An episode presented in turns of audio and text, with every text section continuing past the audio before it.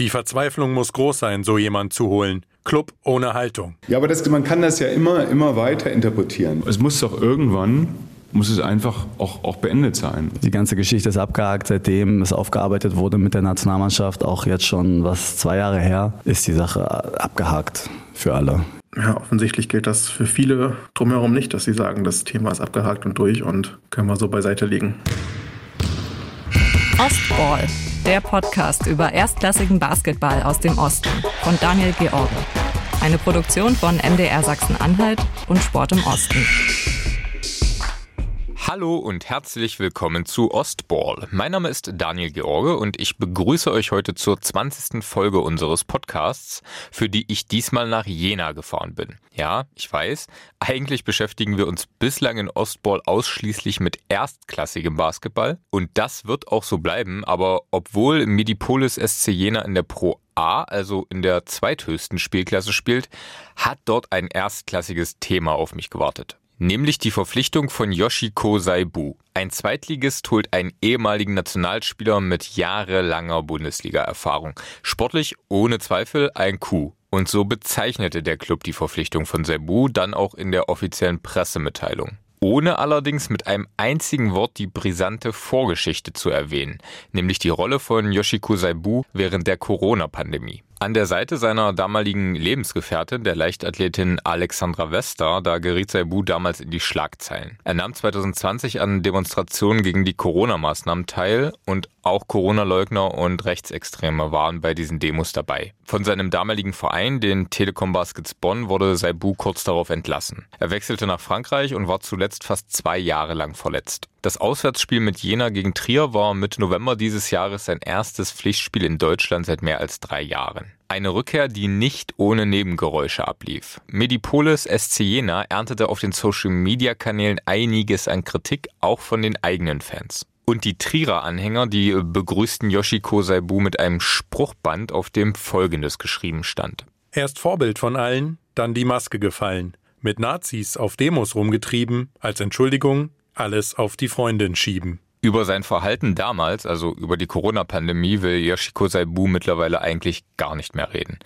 Trotzdem will ich natürlich wissen, was macht das mit ihm, solche Zeilen zu lesen? Das Thema ist für mich abgehakt komplett, ne? vor allem seit Olympischen Spielen Nationalmannschaft. Es wurde jetzt so häufig wieder aufgearbeitet. Also mit mir macht das eigentlich in dem Sinne nichts. Ich, die Leute, die mit mir zusammenarbeiten oder die mich wirklich kennen, die wissen, wie ich drauf bin und wie, wie ich ticke und das ist mir wichtig auch. Und alle Leute, die ich jetzt nicht kenne, die irgendwas über mich schreiben oder die ihre Meinung haben, aber noch nie mit mir gesprochen haben, ob die jetzt gut ist, die Meinung oder schlecht ist, äh, wie gesagt, kann ich nicht beeinflussen und ändert jetzt mein Leben auch nicht oder ähm, ist mir nicht besonders wichtig, ja.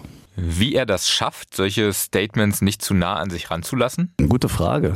Gute Frage. Also ähm, wahrscheinlich viele verschiedene Erfahrungen, die ich gemacht habe in meinem Leben und vor allem auch immer wieder sich ähm, darüber klar zu werden. Manchmal ist man super erfolgreich mit manchen Sachen und manchmal laufen Sachen überhaupt nicht. Und sich darüber klar zu sein, wer auch da ist, wenn gerade mal irgendwas nicht gut läuft oder wenn man nicht on top ist in einer bestimmten Situation, sich, sich darüber bewusst zu sein, wer wirklich die nahen Leute sind, in, in, in erster Linie Familie. Das sind die wichtigen Leute in meinem Umfeld, die, von denen ich weiß, auf die ich mich verlassen kann. Und ob andere Leute, wie gesagt, ob mich jetzt ein Journalist, den ich schon nie gesehen habe, absolut in den Himmel hypt, oder mich kritisiert, mag am nächsten Tag schon wieder ganz anders aussehen. Deswegen messe ich dem nicht so viel Bedeutung bei. Wobei Seibu das gar nicht explizit auf Journalisten und Journalistinnen verstanden wissen will. Ja, ist auch austauschbar. Also ich meine jetzt nicht explizit Journalisten. Es kann jetzt auch äh, Typ an der Ecke sein, der irgendwas zu mir sagt oder es kann auch, können auch Fans sein oder wer auch immer. Aber wenn Leute nicht jeden Tag mit mir zu tun haben und nicht jeden Tag wissen, wie viel Arbeit ich reinstecke in den Basketball oder in andere Sachen, dann lasse ich mich auch nicht bewerten von Leuten, die, die auf, auf der Ebene nicht wirklich wissen, was los ist. Was ist bei Yoshiko Saibu heute los? Was war bei ihm in den vergangenen Jahren und insbesondere natürlich während der Corona-Pandemie los? Wie gesagt, eigentlich will er darüber nicht mehr reden. Vollends, so viel muss ich vorwegnehmen, wird auch diese Podcast-Folge diese Frage also nicht beantworten können. Und doch lohnt es sich, einen genauen Blick auf seine Rückkehr nach Deutschland zu werfen. Also auch auf die Umstände seiner zweiten Chance. Yoshiko Saibu sitzt in einer VIP-Loge der Basketball-Arena in Jena. Neben ihm Thomas Fledermann, Geschäftsleitung der Baskets Jena GmbH. Sie stellen sich gemeinsam den Fragen, denn es geht bei dem Thema nicht nur um Yoshiko Saibu, sondern auch um die Auswirkungen seiner Verpflichtung auf den Verein. Die womöglich guten wie die womöglich schlechten. Thomas Fledermann sagt. Natürlich war uns klar, äh, dass mit der Verkündung der Verpflichtung äh, von, von Yoshi schon vor drei Monaten, dass wir uns mit der Thematik auseinandersetzen müssen. Ich finde es auch legitim, dass da zumindest eine Diskussion entsteht. Ich meine, wir leben in einem freien Land. Das ist nun mal so. Und selbstverständlich haben wir uns auch bei der Verpflichtung von Yoshi auch im Vorhinein, vor allem auch mit seinem Berater und auch mit ihm da ausgetauscht. Also wir haben ja auch eine gewisse Verantwortung für den Club und die gesamte Organisation. Aber ich finde, ähm, dass jetzt auch, gerade jetzt nach seinem ersten Spiel, klar, dass da auf Social Media da äh, teilweise ich sage mal, eine gute Handvoll, vielleicht ein Dutzend Personen sich da auch teilweise wie ich finde, auch nicht ganz einwandfrei dazu geäußert haben, sondern ähm, das schon nicht mehr sachlich war, sondern ein bisschen too much. Das war klar, aber ich fand in Summe, ähm, fand ich die Aufregung hielt sich in Grenzen. Und ähm, wir hier in Jena, wir unterhalten uns ähm, sehr viel mit unseren Fans, mit unseren Unterstützern, mit unseren Sponsoren. Das tun wir aber in einem persönlichen Gespräch, das haben wir auch hier getan und auch genau zu dieser Thematik. Und fast ein einhelliges Bild war, dass ähm, die Leute sich zwar mit der Thematik auseinandersetzen, aber äh, so denken wie wir. Ähm, dass, es, dass, es, dass es abgehakt ist, das Thema, dass, dass äh, sich alle freuen, dass er jetzt hier ist und uns unterstützt, wenn man ihn kennengelernt hat und weiß, wie er ist. Ich glaube, das ist eine ganz, ganz entscheidende Rolle und viele Personen geht ja auch gar nicht, die ihn nicht so kennen, die, die urteilen vielleicht ein Stück weit eben anders. Ne? Genau, das ist so das, das, was ich hier feststelle oder das, was wir hier feststellen. Thomas Fledermann hat die Kommentare auf Social Media bereits angesprochen.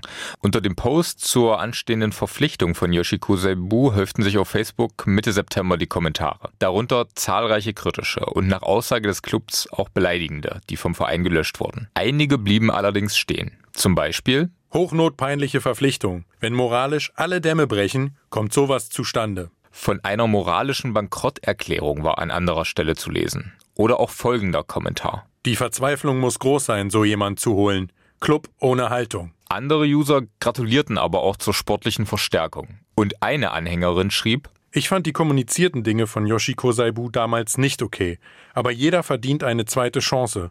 Und wenn er sich rein sportlich einbringt und keine zweifelhaften Auftritte und Aussagen gibt, könnten beide Seiten profitieren.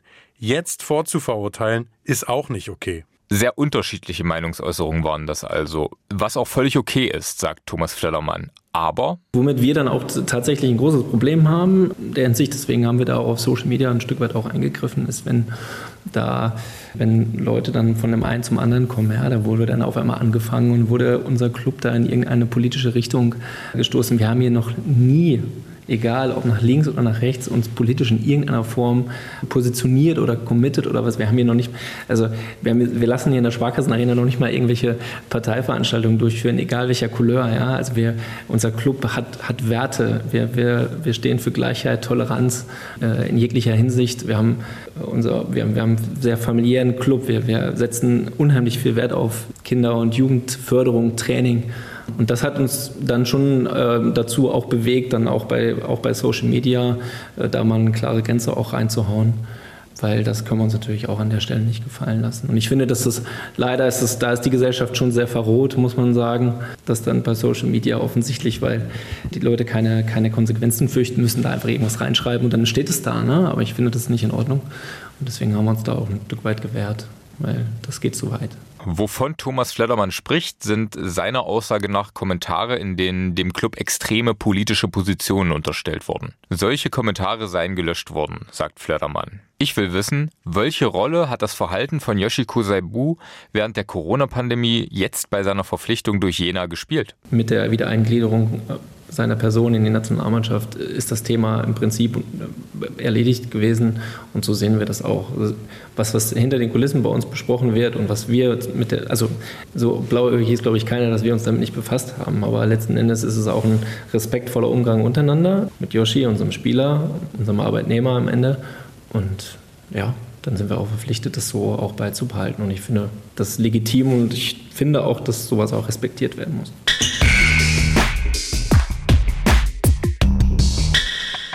Gerne wäre ich auch mit Fans von Medipolis SC Jena ins Gespräch gekommen. Durch Kommentare in den sozialen Netzwerken bin ich auch auf zwei Anhänger gestoßen, die offensichtlich aufgrund der Verpflichtung von Yoshiko Seibu aus dem Verein ausgetreten sind. Von einem kam keine Antwort auf meine Anfrage, der andere bestätigte die Kündigung seiner Mitgliedschaft zwar, wollte aber nicht öffentlich über das Thema sprechen. Der Fanclub Jenens R erklärte zwar zunächst einen Gesprächspartner zu suchen und sich auch zeitnah wieder bei mir zu melden, ließ eine weitere Nachfrage dann aber unbeantwortet. Also es ist ganz offensichtlich ein Thema, über das die Menschen nicht allzu gerne reden wollen. Und das ist ja tatsächlich auch die größte Frage. Die Corona-Kontroversen sind fast drei Jahre her. Yoshiko Saibu hat sich im Anschluss mehrfach zu dem Thema geäußert.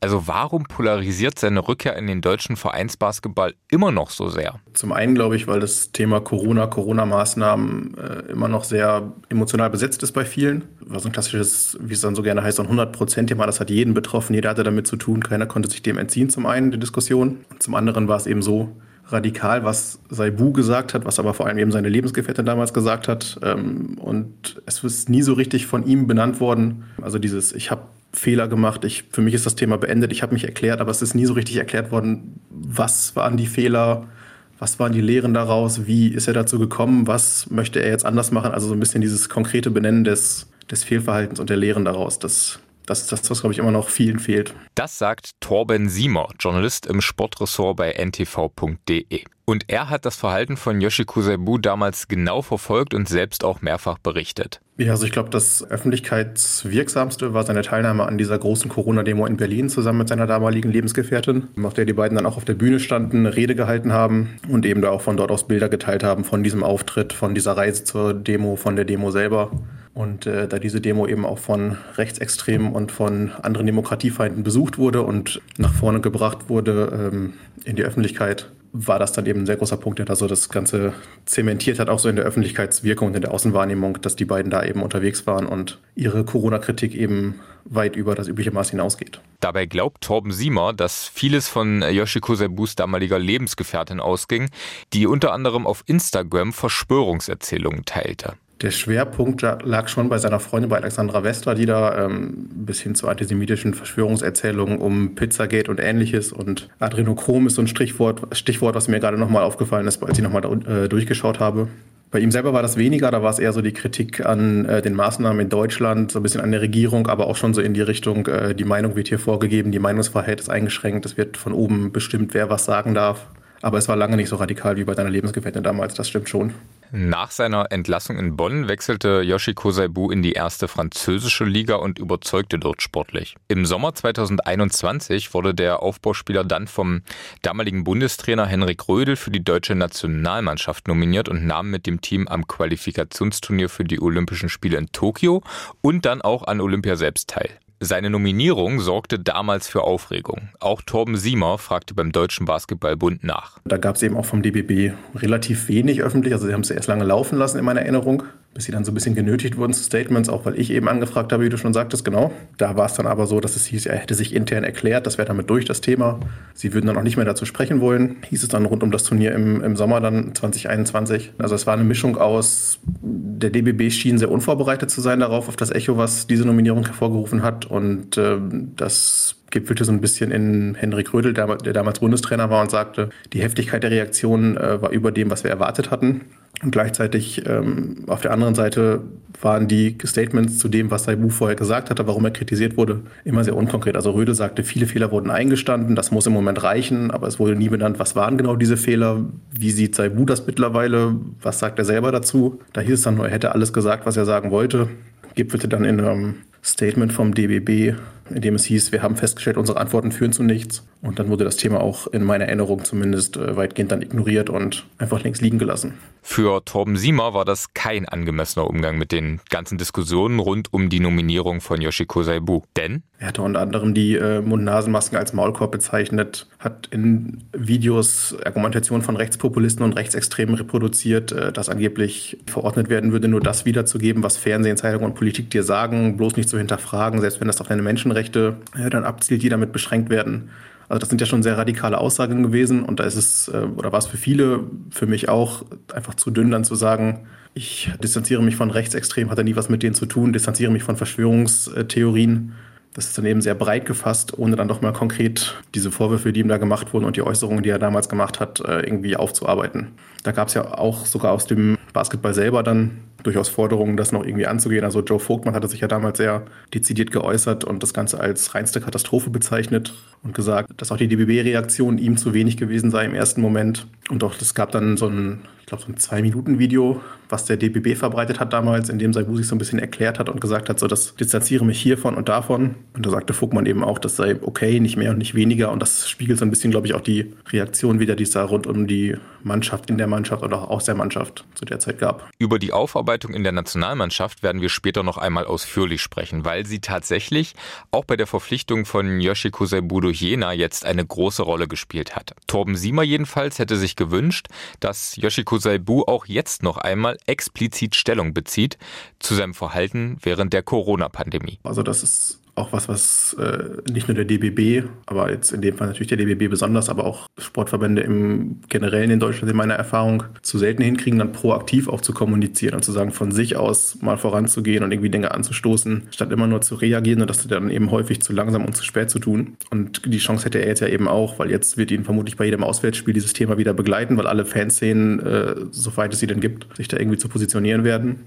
Und das könnte er eben problemlos abräumen, wenn er sich einmal hinstellt und sagt, ich habe einen Fehler gemacht, ich habe daraus gelernt, bitte gebt mir eine zweite Chance. Das würde vermutlich ja ganz gut funktionieren. Denn auch wenn die Kontroversen schon drei Jahre zurückliegen, beschäftigt das Thema viele Fans noch immer, glaubt Torben Siemer. Ja, offensichtlich gilt das für viele drumherum nicht, dass sie sagen, das Thema ist abgehakt und durch und können wir so beiseite legen. Der Journalist erinnert sich beispielhaft an eine Aussage des ehemaligen Nationalspielers Jan Jagler nach der DBB-Nominierung von Seibu damals. Also Jan Jagler, der dann eben als Ex-Nationalspieler damals sagte, Entschuldigung reicht nicht, sondern ich möchte auch wissen, was ist der Fehler. Und das ist, glaube ich, für viele gerade der Punkt, der noch so ein bisschen offen ist, die Antwort auf diese Frage, die Sie dann doch gerne noch hören würden.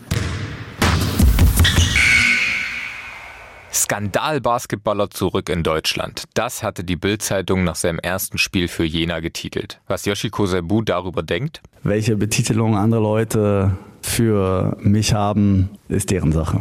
Er wiederholt noch einmal, für ihn sei das Thema abgehakt. Ja, das ist abgehakt. Die ganze Geschichte ist abgehakt, seitdem es aufgearbeitet wurde mit der Nationalmannschaft, auch jetzt schon was zwei Jahre her, sogar ein bisschen mehr, ist die Sache abgehakt für alle hier.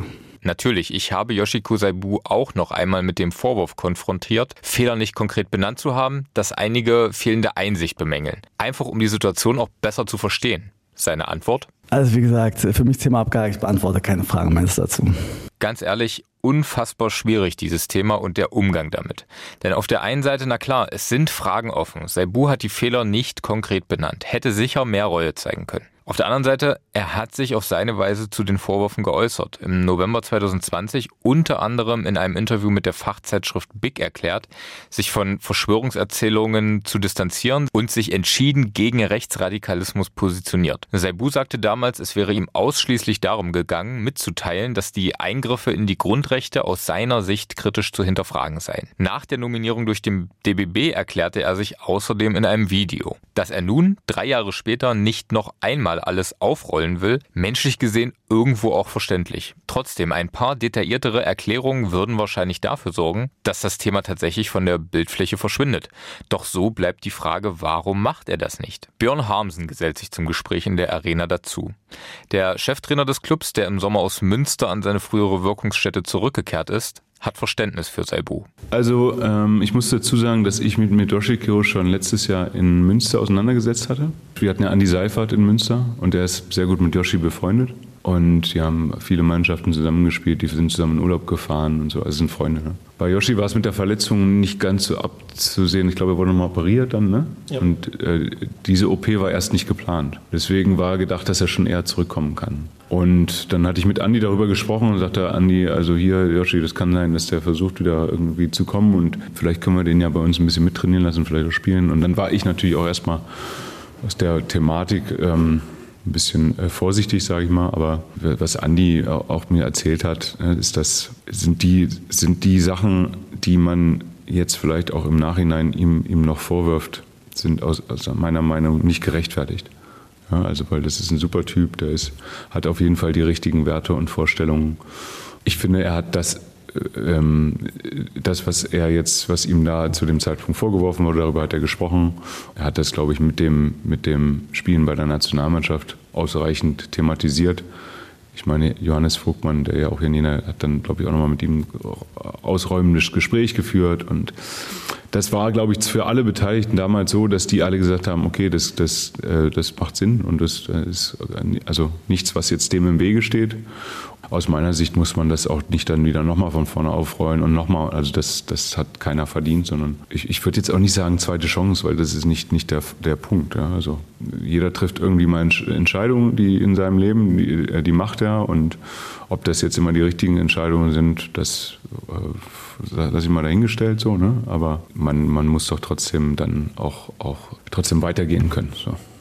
Und deshalb hätten die Corona-Kontroversen bei seiner Verpflichtung nun auch keine übergeordnete Rolle mehr gespielt, sagt Harmsen. Denn? Also er hat ja jetzt, wie gesagt, das ja ausgeräumt so. Also das war ja, da war das war ja schon, das war, das war vorbei so. Also ne? also das, der hat, hat ja Nationalmannschaft gespielt. Das ist, ob das jetzt deutscher Verein ist oder nicht.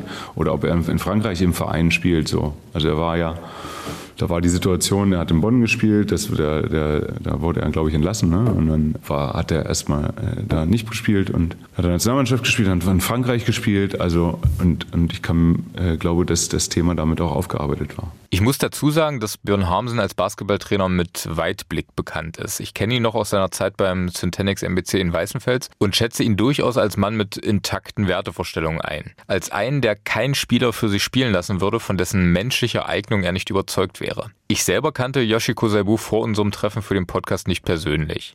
Ich weiß nicht, was wirklich in ihm vorging oder vorgeht. Aber tatsächlich geht alles, was ich aus der Basketballszene von ehemaligen Mitspielern oder Weggefährten höre, auch in diese Richtung. Also das Thema ist aufgearbeitet. Yoshiko hat Fehler gemacht, aber er hat eine zweite Chance verdient. Auch wenn einige, wie bereits erwähnt, ihm immer noch vorwerfen, seine Fehler nicht überzeugend genug aufgearbeitet zu haben. Ja, aber das, man kann das ja immer, immer weiter interpretieren. Ja? Und dann ist ja, dann ist ja immer die Frage noch, was, was, was, was muss jetzt kommen? Also muss er jetzt sich nochmal hinsetzen und das muss er das nochmal, dann wird, wird wieder ein Punkt gefunden. Dann sagt er wieder, ach, äh, das, was du gerade gesagt hast, ne, das war jetzt aber auch nicht, das war nicht überzeugend. Oder dann kommt der nächste Punkt, das hat er aber vergessen und so. Also du kannst ja, du, es muss doch irgendwann muss es einfach auch, auch beendet sein. So, und dass, dass, dass es nicht immer für alle Leute zufriedenstellend ist, das gehört halt auch dazu. Ne? Ist ja auch okay. Also dann, das, jeder kann seine Meinung haben. Das soll auch jedem frei gestattet sein. Man sollte nur nicht äh, unter die Gürtellinie gehen. Ne? Es gibt keine Berechtigung dafür, dass auch in, in, in anderen Hallen Zuschauer ihn persönlich beleidigen. Und das ist einfach, gehört sich nicht. Und was denkt Björn Harmsen über die von einigen kritisierte angeblich fehlende Einsicht bei Yoshiko Saibu? Ja, aber das ist ja der Punkt immer. Ne? Also, dass du, wie sollst du etwas sagen oder verkaufen, dass es einsichtig ist? Ja, also, nehmen wir mal das bei, also, wenn sich da ein Schauspieler hinsetzt, ne, dann würde es immer gut machen können, weil das ist sein Beruf. Ich glaube immer an Authentizität, so dass, dass du da deinen Weg gehst und dich auch nicht, wenn du wie jetzt vom Mikrofon sitzt oder vor einer Kamera sitzt, dass du dich da verstellst, sondern dass du so bist, wie du sonst auch bist. Ich glaube, es kommt am besten an. Aber äh, das ist natürlich bei Yoshi so. Yoshi ist, ist, der ist halt, was wir auch vorhin hatten, das Thema, das ist ein ehrgeiziger Leistungssportler, ja, der auch ähm, natürlich auch, auch selbst einen bestimmten Stolz hat. Und ich glaube, also das, das würde auch nicht zu ihm passen, wenn er sich jetzt weinend vor ein Mikrofon setzt ne, und sagt, es tut, tut mir so unendlich leid und, und das und das, sondern ich, ich fand, dass er das schon vernünftig und überzeugend gesagt hat, so wenn man ihn kennt, wenn man weiß, was er für ein Typ ist. Und wenn, ich sag mal, das Thema, das, das, das ist ja für mich so der entscheidende, der entscheidende Punkt ist ja der, äh, mit, mit der ganzen Diskussion und oder, oder hm, das, was, sind ja die entscheidenden Leute, sind die Mitspieler. Man, wenn man jetzt, dann können wir jetzt zum Beispiel sagen, also die, die Mitspieler quasi, äh, wenn man es jetzt mal umdrehen würde, ne, dass, dass die das ganze Thema nicht ernst nehmen würden. Aber das ist ja, das ist ja nicht so, sondern insbesondere in der deutschen Nationalmannschaft haben die, glaube ich, die Spieler sehr ernst genommen und haben äh, deswegen auch natürlich versucht, dass da, da Aufklärung zu haben, ja, also Informationen zu haben, was, warum bestimmte Sachen wie waren. Und äh, das ist zumindest so geschehen, dass man das jetzt, da muss, das muss man ja, also das muss man ja nicht nach außen kehren. Ja, also da ist, glaube ich, auch nicht jedes Detail so, dass man, dass man das jetzt in die, in die Öffentlichkeit bringen muss. Aber es wurde zumindest so besprochen, dass seine Mitspieler gesagt haben, wir spielen gerne mit ihm zusammen. Und das ist für mich der, der entscheidende Punkt. Das ist bei uns dasselbe. Also es ist kein Mitspieler, der sagt, ey, was ist das für einer? So mit dem will ich nicht spielen oder mit dem komme ich nicht zurecht. Sondern Yoshi ist ein großartiger Mitspieler und auch ein toller Mensch.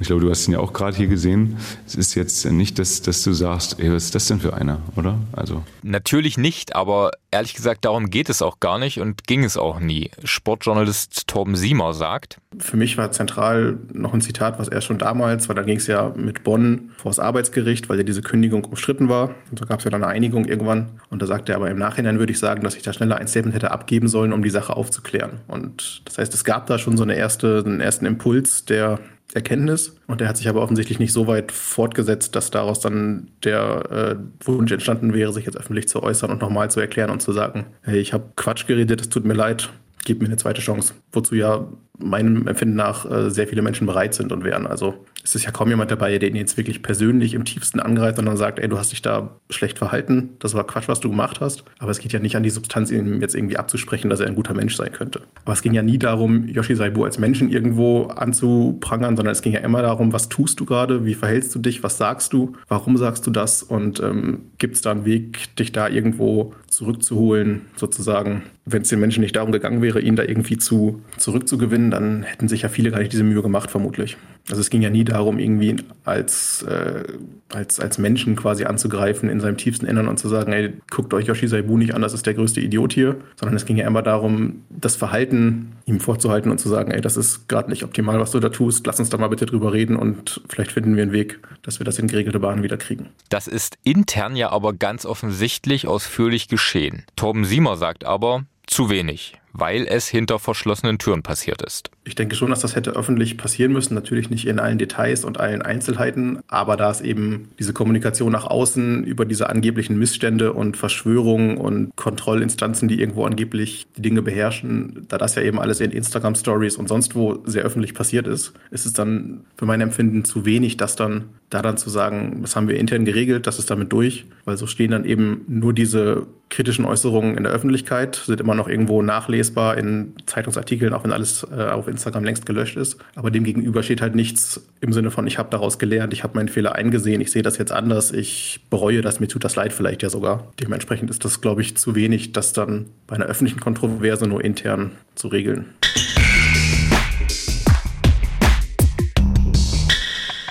Eine Frage, die noch im Raum steht, warum jetzt eigentlich Jena? 2021 spielte Yoshiko Saibu schließlich noch bei Olympia mit der Nationalmannschaft und hatte zuvor in Frankreichs erster Liga überzeugt. Doch dann kam eine Verletzung, ein Knorpelschaden im Knie. Das Viertelfinale bei den Olympischen Spielen gegen Slowenien war für mehr als zwei Jahre sein letztes Pflichtspiel. Kurz danach verletzte er sich in der Saisonvorbereitung in Frankreich. Eine lange Leidenszeit begann. Saibu sagt. Wie wäre das Leben, wenn alles immer so laufen würde, ja, und wir uns ins Ziel setzen und immer geradlinig darauf zugehen?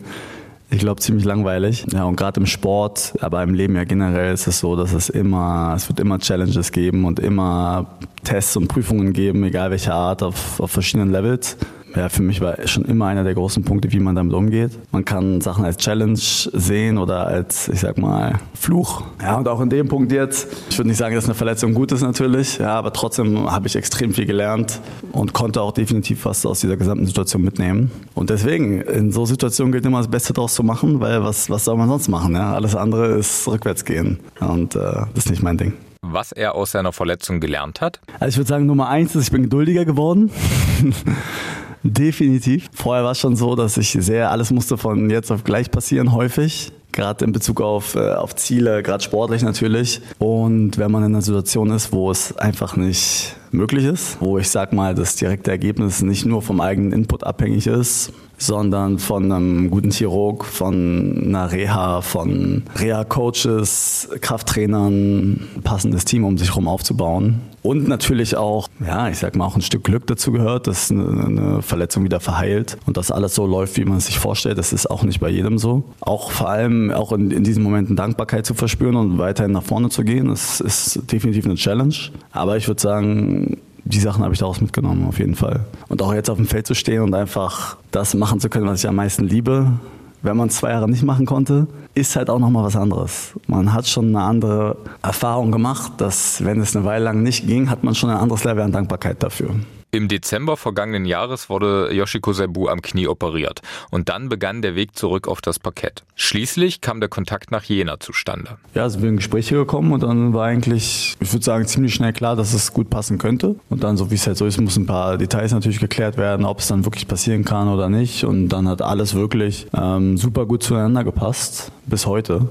Ich bin froh darüber und alles ist gut zurzeit, ja. Mehrere Monate lang wurde Yoshiko Saibu in Jena behutsam an die Mannschaft herangeführt und medizinisch eng betreut. Ein großer Part war auch das Ende der Reha mit Einzugliedern, hier mit, mit äh, dem Doc, den ich schon von der Nationalmannschaft kannte, im Starnek. Top-Mann. Generell die gesamte medizinische Abteilung einfach. Bin ich sehr dankbar, dass ich mit denen arbeiten konnte in den letzten Wochen, weil die mich jetzt wieder auf ein ganz anderes Level gebracht haben und ich mich richtig gut fühle. Und das war auch ein ordentliches Stück Arbeit von allen Seiten und deswegen bin ich auch sehr, sehr dankbar dankbar, dass alle waren motiviert und ähm, haben super zusammengearbeitet in dem, in dem Aspekt. Und nun sagt Saibu, der ja bei zahlreichen Bundesliga-Clubs wie Alba Berlin oder auch äh, den Telekom Baskets aus Bonn gespielt hat, über seinen neuen Club in der zweiten Liga. Die ganzen Bedingungen sind für mich absolut auf dem Top-Level. Also egal, ob, ich, ob man jetzt die Halle nimmt, Trainingsbedingungen, Details wie Eisbad oder andere Sachen, die ja alle vor Ort sind, aber gleichzeitig vor allem, was jetzt in meinem Fall natürlich auch mir extrem aufgefallen ist, ist jetzt die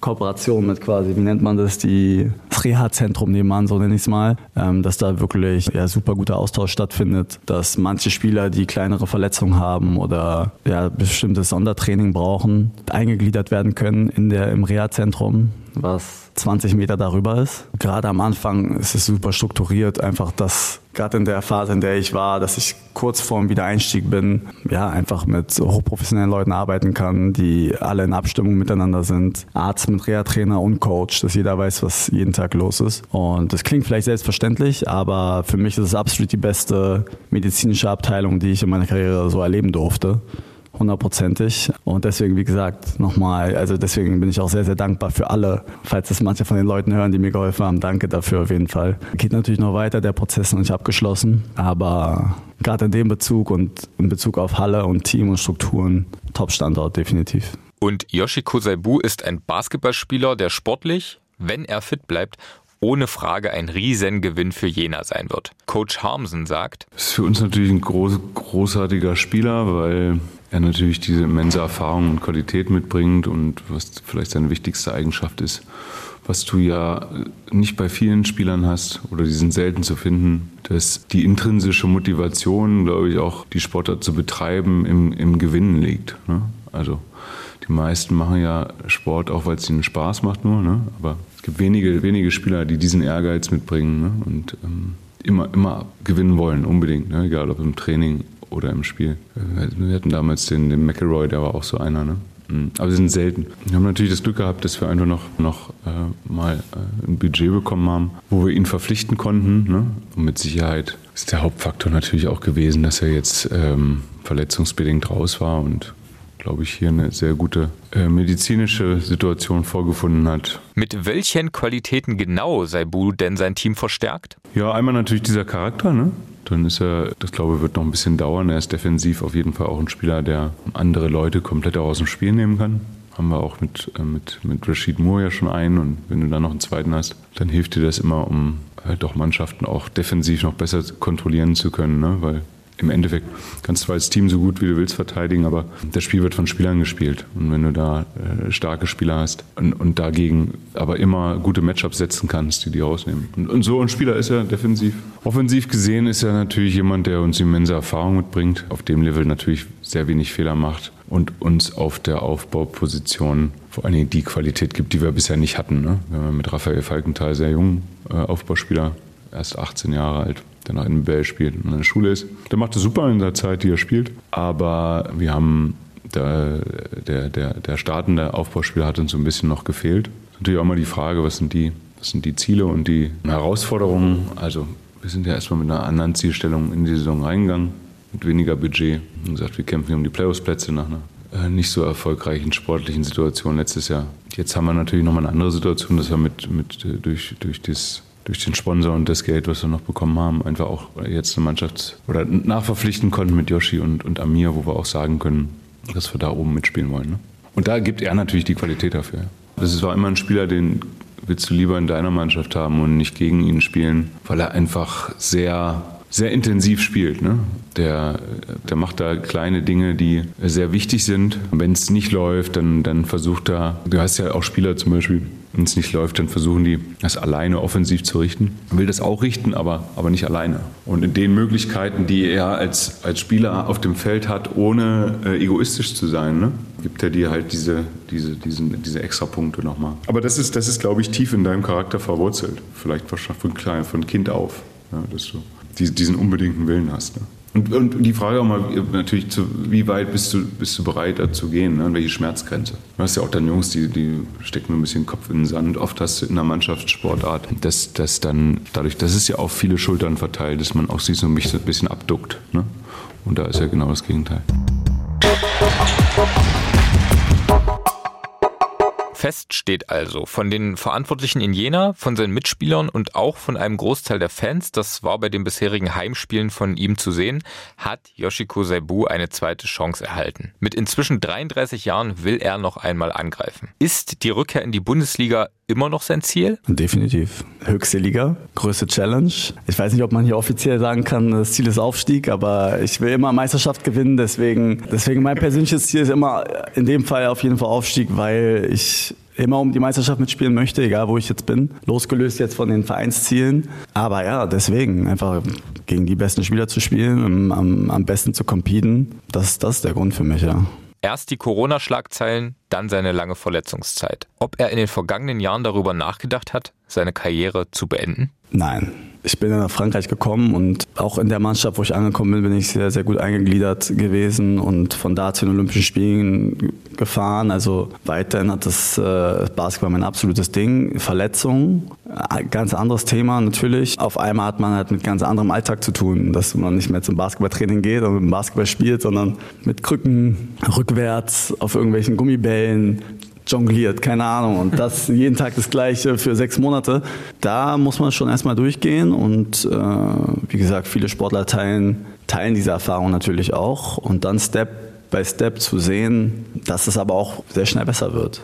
Ich kann mich noch erinnern, erster Tag bei der Physio, das war kurz nach der OP, meinte sie, ja, heb mal dein Bein an. Ja, und äh, ich habe alles versucht, mein Bein anzuheben. Es ging nicht. Ich konnte mein Bein nicht anheben, gestreckt liegend einfach. Und ich kann mich noch genau daran erinnern, dass ich mir dachte, wie ist das möglich? Unmöglich. Also wie, wie soll es von da wieder weitergehen? Und dann eine Woche später ging's. Und dann drei Wochen später kann man wieder gehen. Und dann fünf Und dann sieht man auch, wenn man ein bisschen den Fokus rausnimmt, Step by Step, wenn man die Arbeit reinsteckt, verändern sich die Sachen auch wieder. Aber das sind schon Momente, die, ja, die prägen sich auf jeden Fall ein. Genau wie sich auch die Olympischen Spiele in Tokio bei Yoshiko Saibu eingeprägt haben. Noch immer schwärmt er von der Erfahrung. Olympia war unglaublich. Also erstens diese gesamte Reise an sich, äh, mit anderen Sportarten in Kontakt zu kommen, auch in der Kombination damit, dass wir dieses ähm, Qualifikationsturnier spielen mussten. Ich glaube, fünf Spiele waren das und wir mussten jedes Spiel gewinnen. Deswegen dieses, diese gesamte Konstellation, dass wir wirklich fünf, fünf Spiele in Folge gegen starke Teams gewonnen haben, uns qualifiziert haben äh, es kam alles so Schlag auf Schlag und ich würde auch sagen, nicht viele Leute damit gerechnet haben zu dem Zeitpunkt und wir wirklich als Team super gespielt haben. Und das erstmal im ersten Punkt und dann natürlich die, das gesamte olympische Dorf, diese Erfahrung mitzunehmen und wie gesagt, für mich ganz besonders nochmal mit anderen Sportarten, Boxer oder Fechter oder Segler oder mit Leuten, mit denen ich vorher noch nie in irgendeiner Form in Kontakt getreten bin, auch einen Ort teilen zu können und beim Essen sich mit denen zu unterhalten und sportlich natürlich unglaublich und auf der anderen Seite auch, auch einfach von der Erfahrung und anderen Perspektiven auch unglaublich. Ja. Also die großen Länder, die teilweise 500, 600 Athleten hatten, hatten immer so Hochhäuser für sich. Zum Beispiel das Deutsche Haus waren, ich weiß nicht wie viele Athleten, vielleicht 500, 600, aber mit natürlich Coaches, Physios und so weiter. Und dann sind es, glaube ich, 13 Etagen gewesen, nur Deutschland. Und daneben 13 Etagen, nur Brasilien. Und das war auch cool zu sehen. Beispielsweise das italienische Haus, das erste, was sie gemacht haben, ist Kaffeemaschinen draußen aufzustellen und, äh, und äh, draußen Kaffee zu trinken. Ja.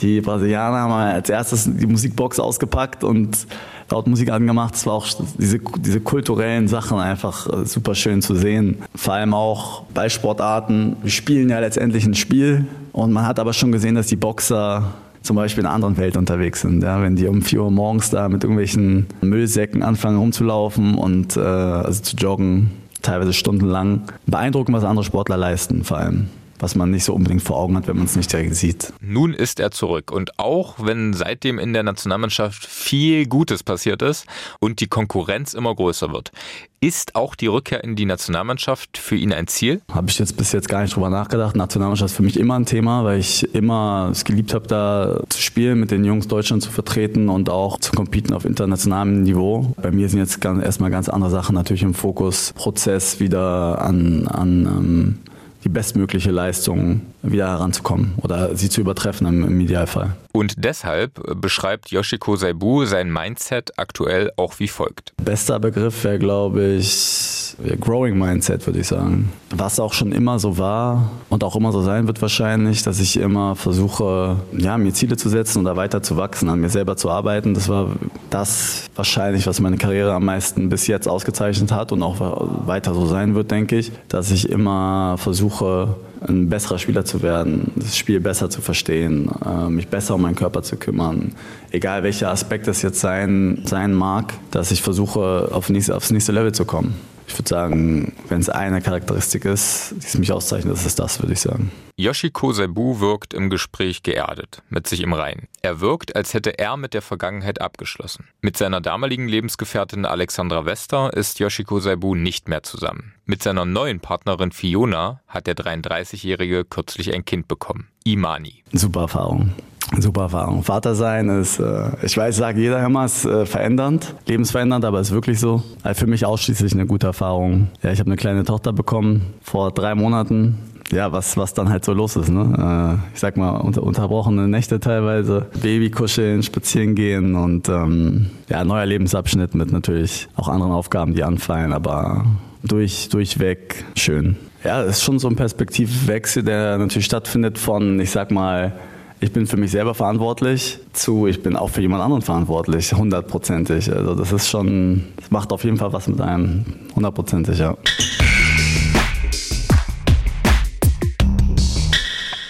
Das war sie, die 20. Folge von Ostball über die zweite Chance von Yoshiko Saibu. Tatsächlich ein schwieriges Thema und deshalb bin ich umso mehr auf eure Meinung und euer Feedback zu der Folge gespannt. Wer es noch nicht getan hat, der abonniert uns bitte auf Spotify, iTunes und Co. Lasst gerne auch eine Bewertung da. Über 5 Sterne freuen wir uns immer sehr. Ich wünsche euch an dieser Stelle schon einmal frohe Weihnachten und einen guten Rutsch ins neue Jahr. Vielen Dank vor allem für euren Support in diesem Jahr und ich kann euch jetzt schon versprechen, ihr könnt euch auf viele spannende In 2024 freuen. Wenn ihr Feedback oder Themenvorschläge habt, dann meldet euch wie immer sehr, sehr gerne bei mir. Ihr erreicht mich am besten auf X oder Instagram. Die Kontaktdaten verlinke ich euch in den Show Notes.